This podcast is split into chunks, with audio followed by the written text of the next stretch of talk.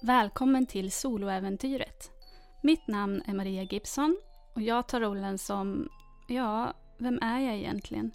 Minnena är svåra att komma ihåg. De är fragment. Vad jag minns är att jag hade ett uppdrag. Någonting mycket, mycket viktigt att göra. Men för vem eller vad? Det minns jag inte. Vänta, nu minns jag mitt namn. Tracy. Mitt namn är Tracy och detta är mitt soloäventyr. Eh, vatten. Ständigt detta vatten. Ständigt blöt. Tracy har simmat igenom havet. Hon har tagit sig upp på stranden till grindsamhället Utopia. Hon har tagit sig förbi vaktbåtarna. Hon har med sig sin ryggsäck. Och nu så står hon där, redo att ta nästa steg in här. Hon är inte klädd för det. Hon är dyblöt. Hon är där som en tjuv om natten. Men det kanske är trots allt en uppgradering om man jämför mot den tortyrkammare som fanns i hennes hem. Tracy, du står där nu, nyss uppkommen ur det mörka havet. Vad är din nästa plan? Jag står i bara någon sekund och hämtar andan. Jag, det verkar som att jag är en van simmare men det var ett tag sedan och jag låg trots allt nyss i jorden. Jag vandrar upp längs eh, stranden och eh, försöker försvinna in bland eh, någon växtlighet eller någonting. Och eh, försöker få någon känsla för åt vilket håll det funkade i huset. Jag försöker få någon känsla för åt vilket håll jag behöver bege mig. Du känner dig iakttagen. Du känner dig observerad. Jag försöker hålla mig osedd och samtidigt som jag spanar runt omkring mig. Vem tittar på mig? Du kan se hur en ung man, någonstans i 20-årsåldern kanske, som står en bit upp och verkar stirra ned där du har kryp ihop bland buskagen. Han verkar kolla rätt på dig. Fan också. Du kan se att han har ett par shorts på sig och någon form av rutig skjorta som hänger öppen. Han har långt lockigt hår som är uppsatt i en hästsvans och han eh, kliar sig lite i skägget.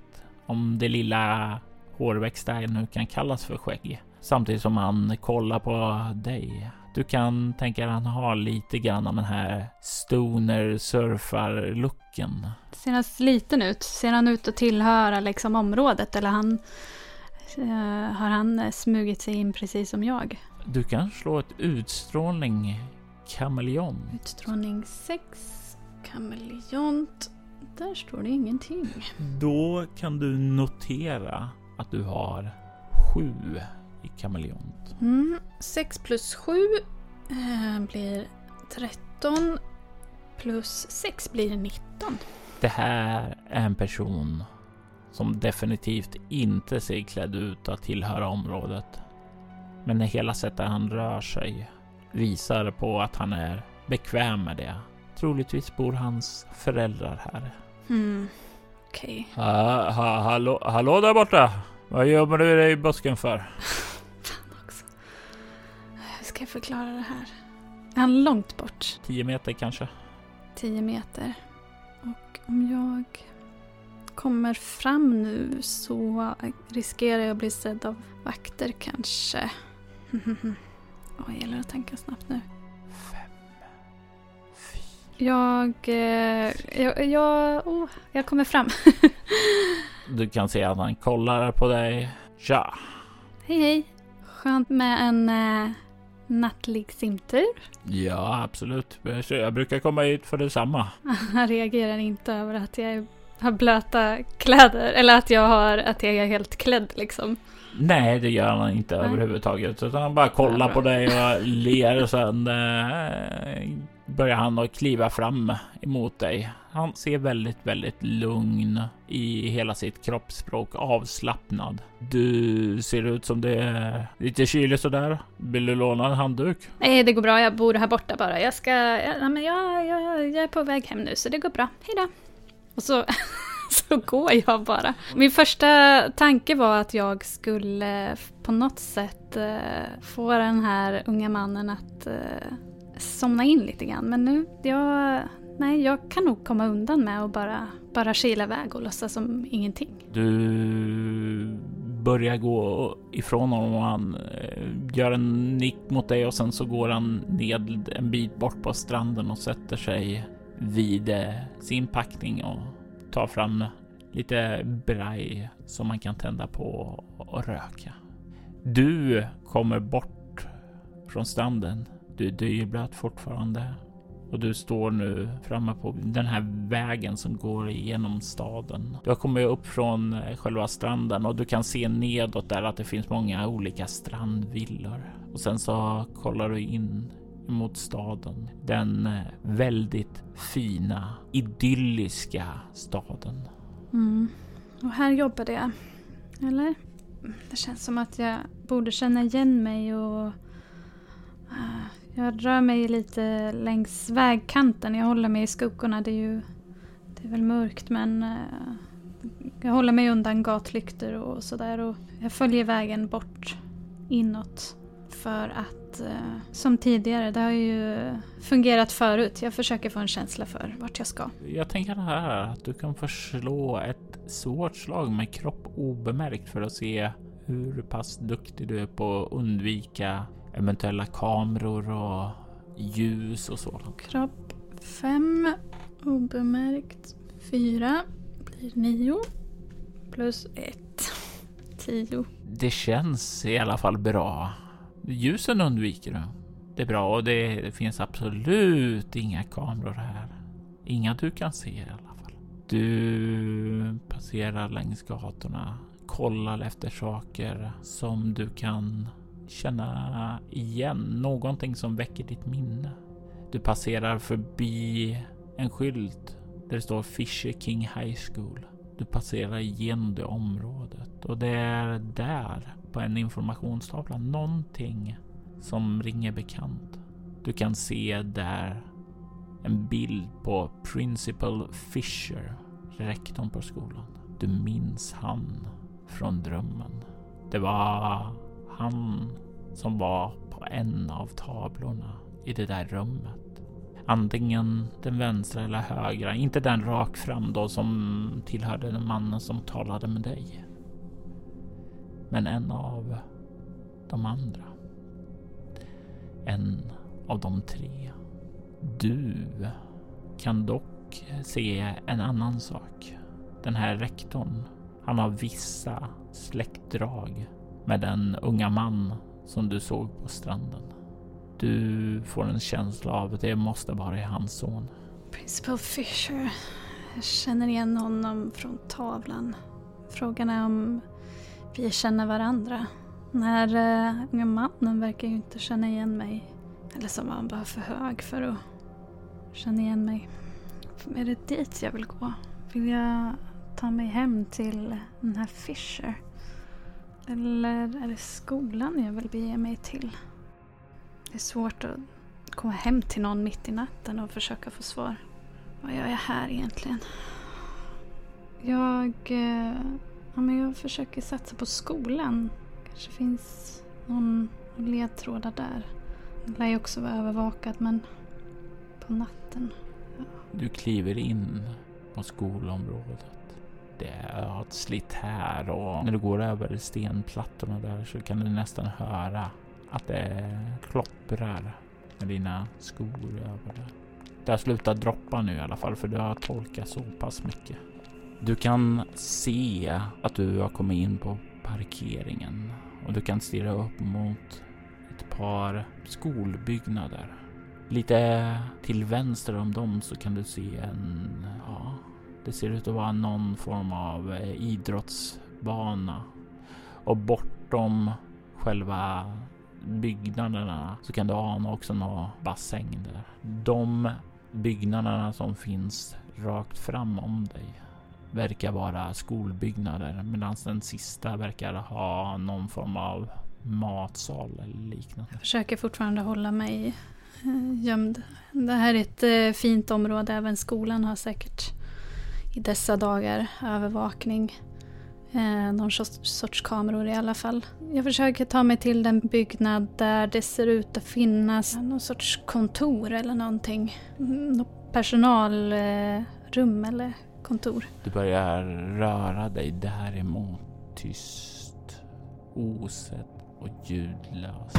Och i nästa ögonblick så känner du elektriciteten som körs in i din kropp när du träffas av en rejäl taser i sidan. Du kan ta två bestående skador i kropp i förlust. Mm. Och du hör en kvinna som skriker ner på marken, ner på marken! Och du inser att det verkar vara två personer här.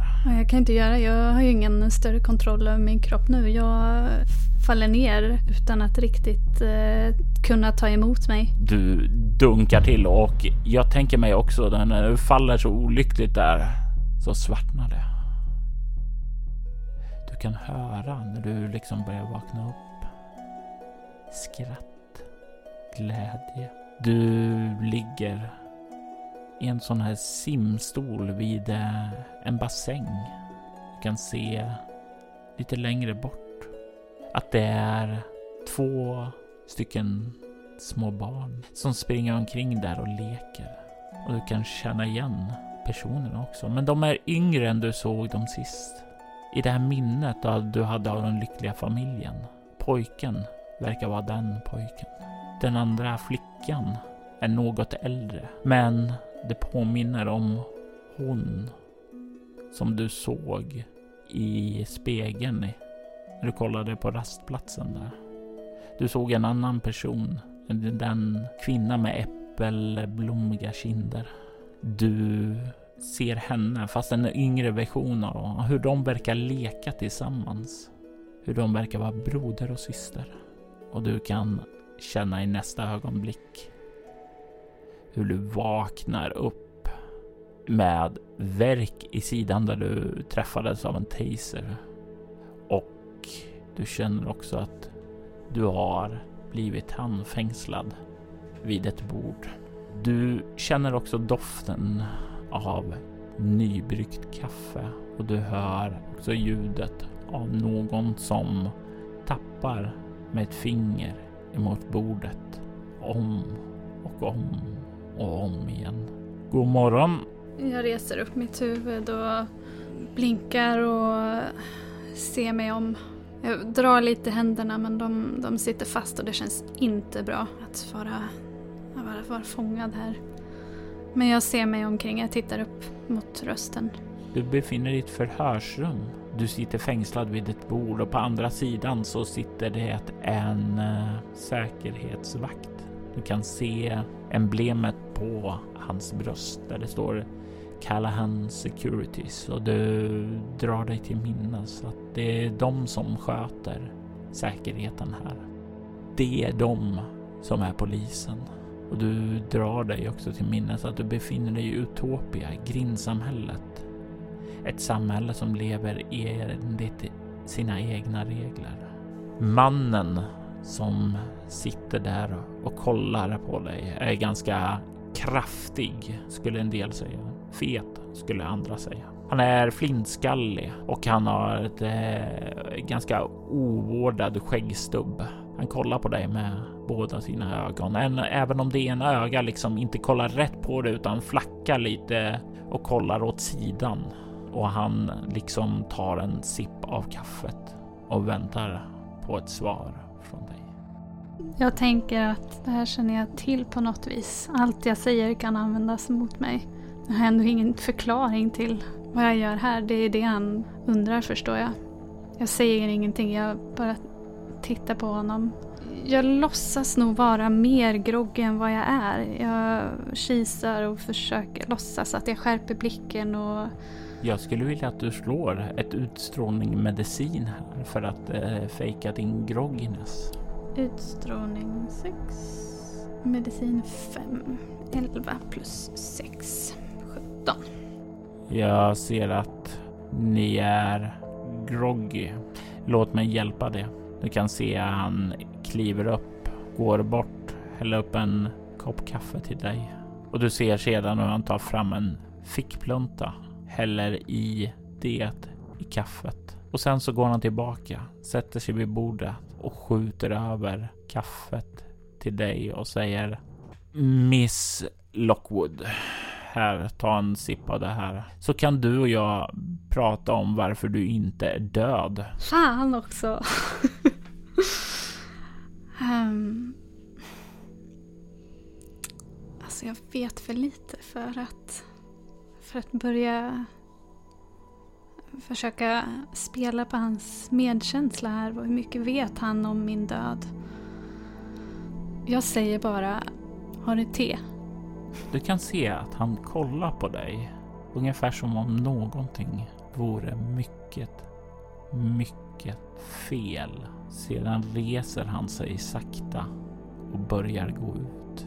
Dörren stängs igen bakom honom. Och du är kvar själv i förhörsrummet.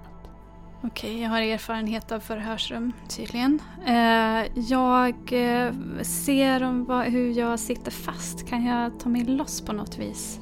Nu när han är borta. Du sitter i en sån här, tänk dig att du har eh, handfängsel och den är spänd ner i en liten sån här skål där. För att ta dig loss måste du antingen få loss kedjan eller ta dig ur, ur själva handfängslet. Ja, de brukar ju vara ganska stadiga och bra byggda sådana här saker. Det är ju till för att man inte ska ta sig loss. Jag är väl ingen MacGyver direkt heller så jag försöker samla mig medan han är borta och ja, han har ju, hans blick säger ju allt. Någonting är väldigt fel. Jag borde vara död och här är jag nu och han känner igen mig. Men eh, jag kommer nog spela med där att ja, jag vet inte själv riktigt. Han kanske har svar. Han kanske kan hjälpa mig. Kanske. Jag kommer få lite te i alla fall. Dörren öppnas. Han kommer in med rykande te. Sätter ner den framför sig. Tar fram fickpluntan. Och häller i lite i ditt te. Och sen så skjuter han över det. Mm, ja, jag säger ingenting. Jag bara tar en, en, liten, en liten mun. Jag vill inte uh, grumla mina sinnen med, med alkohol. Men uh, för syns skull. Det är alltid något. Så, Miss Lockwood. Eh, om det skulle vara god att förklara varför ni inte är död. Jag vet hur, uh, hur jag ser ut. Jag vet att jag har ett eh, ett förtroendegivande utseende. Så jag, jag bara... Jag gör lite, ja, men lite puppy eyes liksom. Jag vet inte själv faktiskt. Han suckar. Jag skulle ju inte vilja att vi behöver kalla hit Mr Rains innan den här sessionen är utredd. Och jag tror säkerligen inte att ditt misslyckande skulle göra honom glad. Jag tror att du får hjälpa mig lite här också faktiskt. Jag, jag vet inte riktigt eh, vad jag gör här i livet. Jag vaknade upp i skogen utan minne. Jag, jag vet inte jag vet inte ens vem jag är. Jag vet inte vem Mr Brains är. Jag, vilket misslyckande. Eh, jag förstår att det, att det är svårt att, att tro på det jag säger. Du, du har säkert någon eh, förståelse för vem jag är egentligen, verkar det som. Det har inte jag. Mm. Ja, du dog ju trots allt.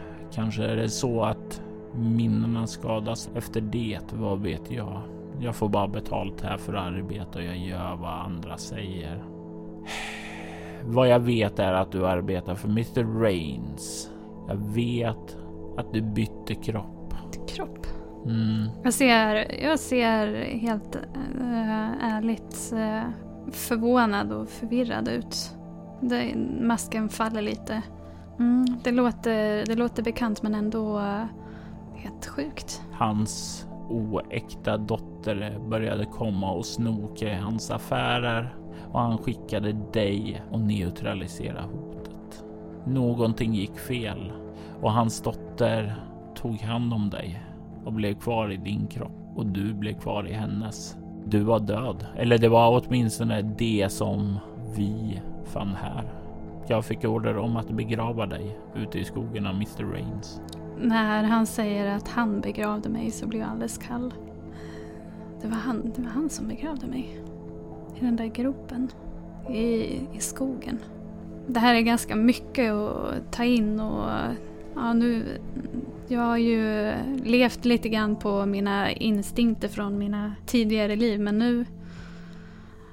Nu faller allt det här igen. Jag vet inte. Jag vet... Jag har inte kommit mycket närmare alls vem jag är egentligen. Bytt kropp. Mm, jag, jag, säger det. Är, det. är det här Mr. Rains dotters kropp? Ja, det där är Lilith Danford, eller som hon egentligen hette innan hon tog sig det aliaset. Megan Matthews. Hon kom hit till staden för att leta honom, men fann han inte. Hon började leva på gatan, ägna sig åt prostitution innan hon blev en del av ett okult sällskap som kallades för Deumris Idearum och de började gräva i Mr. Rains affärer. Mr. Rain bad dig att undersöka dem, samla på sig information om dem, vilket du gjorde. Och sedan så skickade han dig att ta hennes kropp för att neutralisera hotet inifrån och du misslyckades. Ja, tydligen säger jag. Ganska extrem väg att gå för, att, för lite ja, företagsspionage. Jag har svårt att få ihop allt det här men okej, okay, jag misslyckades med uppdraget och vad, vad händer nu? Jag borde ta och skicka dig till Mr. Rains. Okay. Det är vad jag borde göra om jag skulle göra mitt liv lätt, säger han och suckar och sen så tar han en sipp ur den kaffe som han hällde upp åt dig först. Han grimaserar lite, tar fram fickpluntan, häller i lite mer och tar upp den igen. Men jag är trött. Jag är så trött att behöva städa upp andras rör, att behöva begrava fler kroppar. Tro mig, det är inte så himla kul att bli begravd heller. Jag ber om ursäkt, men du var stendöd. Jag kollade. Ja, det, ja, det värmer. Tack. Jag har ingen aning om hur du lever. You and me both. Men av vad jag har fått för intryck av dig, Miss Lockwood, så hade du alltid det lilla extra viljan att nå dit andra inte nått. Jag skulle kunna släppa dig, dölja dina spår hit, men det är en risk. Jag skulle kunna släppa dig, men då måste du lova mig att lämna staden bakom dig. Att bege dig härifrån. Mm. Det kan du lita på. Jag, jag, eh, det slår mig att jag har eh, ganska mycket pengar. Eh, jag, jag frågar, har ni, har ni min väska? Ja. Om jag kan mildra risken för dig så finns det resurser i min väska. Skulle det hjälpa till att sopa igen spåren? Tro mig, Mr Rains har betalat mig så jag har min ekonomi tryggad. Pengar är inte ett bekymmer. Mitt samvete däremot är ett större bekymmer. Men jag vill leva. Jag vill leva precis som du vill leva. Men om jag släpper dig och du blir funnen här så kommer vi båda grävas ned på en plats mitt ute ingenstans och den här gången kommer troligtvis ingen av oss att komma upp där igen. Nej, um, det verkar som att jag har givits en andra chans här och, och du har också givits en chans. Jag har ingen, ingen vilja att stanna kvar här. Jag har andra platser jag kan vara på. Jag får en bild igen av den här familjen som jag fick en bild av eh, tidigare i vägvalet. Jag kanske skulle försvinna åt det hållet istället. Vi hjälper varandra. Mr Montgomery. Montgomery. Jag är ledsen om jag inte känner igen dig. Allt är ganska suddigt nu. Jag förstår. Vi hjälper varandra. Det kan jag leva med. Och jag är glad om jag slipper att begrava någon igen.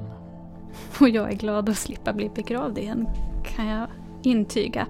Det finns ingenting du vill ha med mig nu? Det enda jag vill ha är ett löfte att du aldrig kommer tillbaka till San Sebastian. Det lovar jag. Jag, jag ser honom äh, skarpt i ögonen och för, äh, ja, för första gången så känner jag väl lite grann att jag, faktiskt är helt ärlig. Det här är inte den väg jag vill gå. Och särskilt inte om jag riskerar att bli begravd igen. Det här...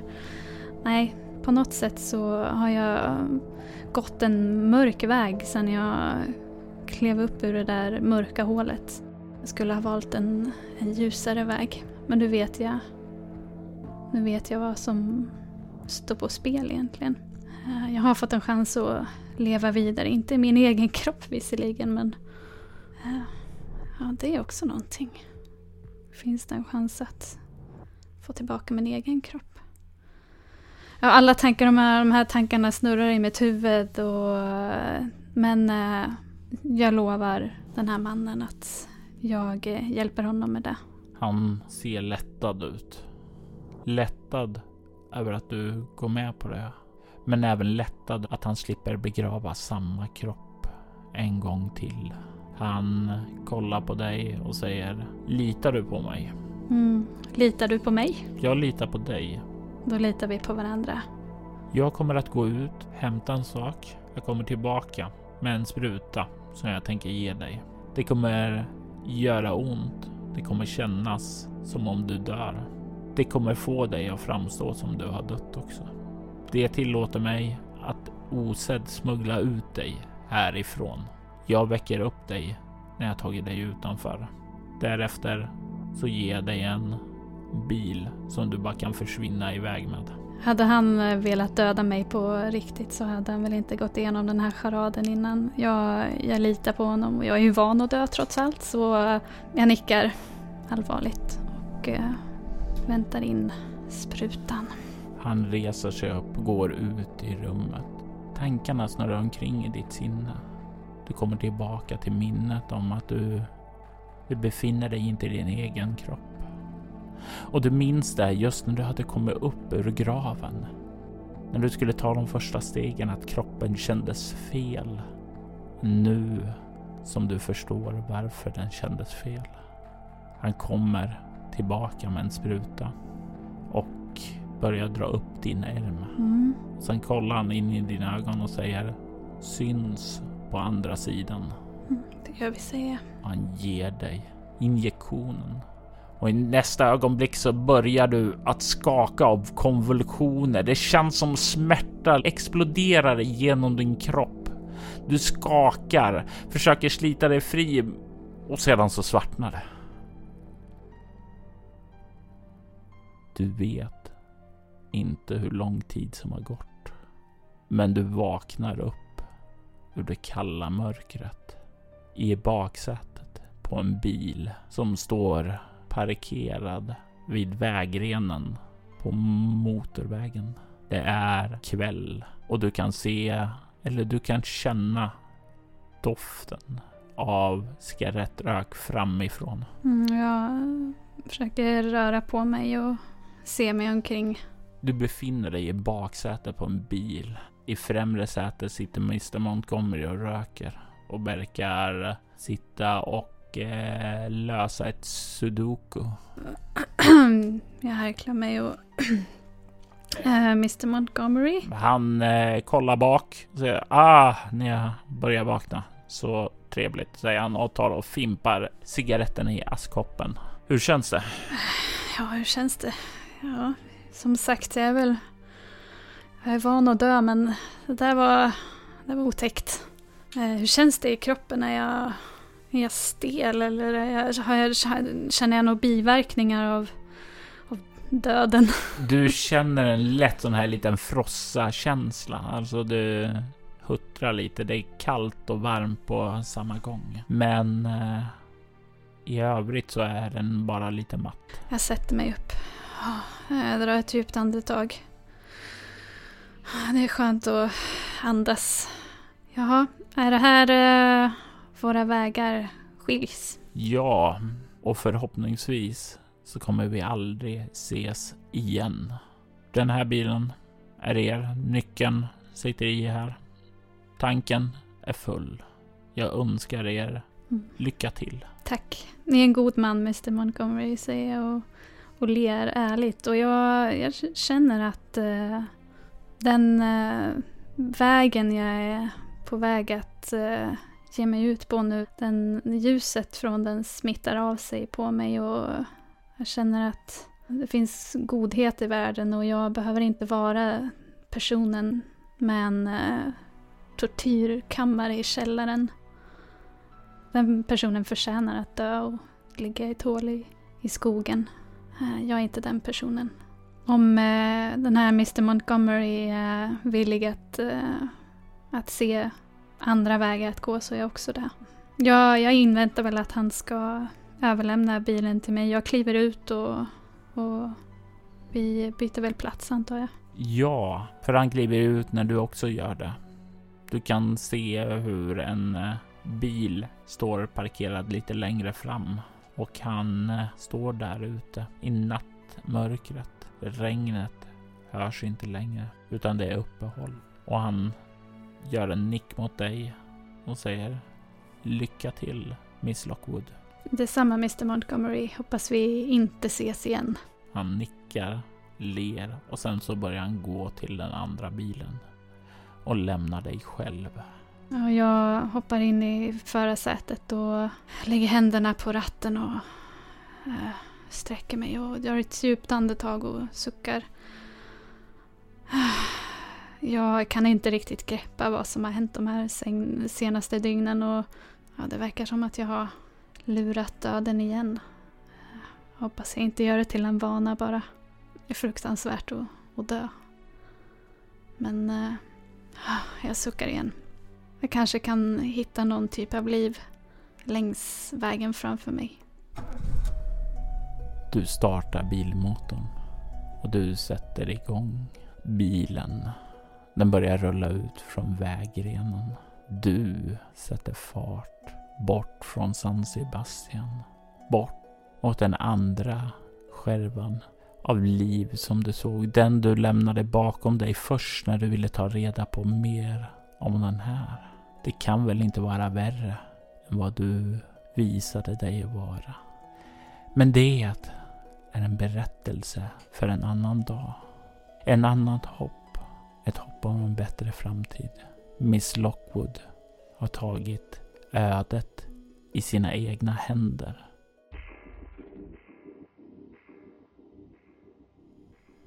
I en liten bil på en parkering ute i en rastplats så står en man och synar den trofé som han tagit ifrån José.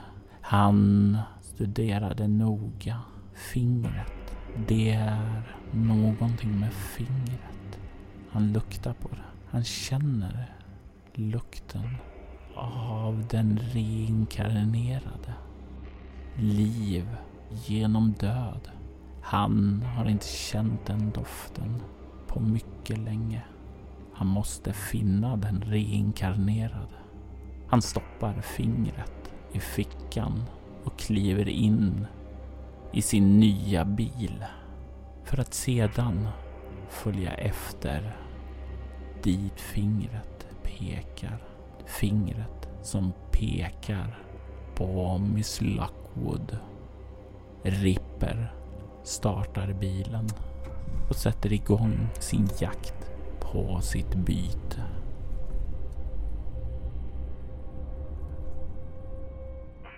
Begravd avsnitt 4 Silent Victory var ett bortom-äventyr skapat, spelat och redigerat av Robert Jonsson. Temalåten till Begravd skapades av Jörgen Niemi. Övrig musik gjordes av Apokryofos, Atrium Carceri, Kammerheit, Lisa Listby och Adrian von Ziegler. Apokryofos, Atrium Carceri, Kammerheit och Lisa Listby tillhör alla Cryo Chamber. Du hittar länk till bolaget i avsnittets inlägg och där finner du även fantastisk stämningsmusik till dina rollspelsmöten. Soloäventyret är en actual play-podd där rollspelen Bortom och Leviathan spelas. Du hittar den på hemsidan bortom.nu. Spela Bortom på Instagram och Twitter. Soloäventyret på Facebook samt där poddar finns. Lämna gärna en recension om du vill få fler olika bonusäventyr i framtiden. Tack för att du har lyssnat.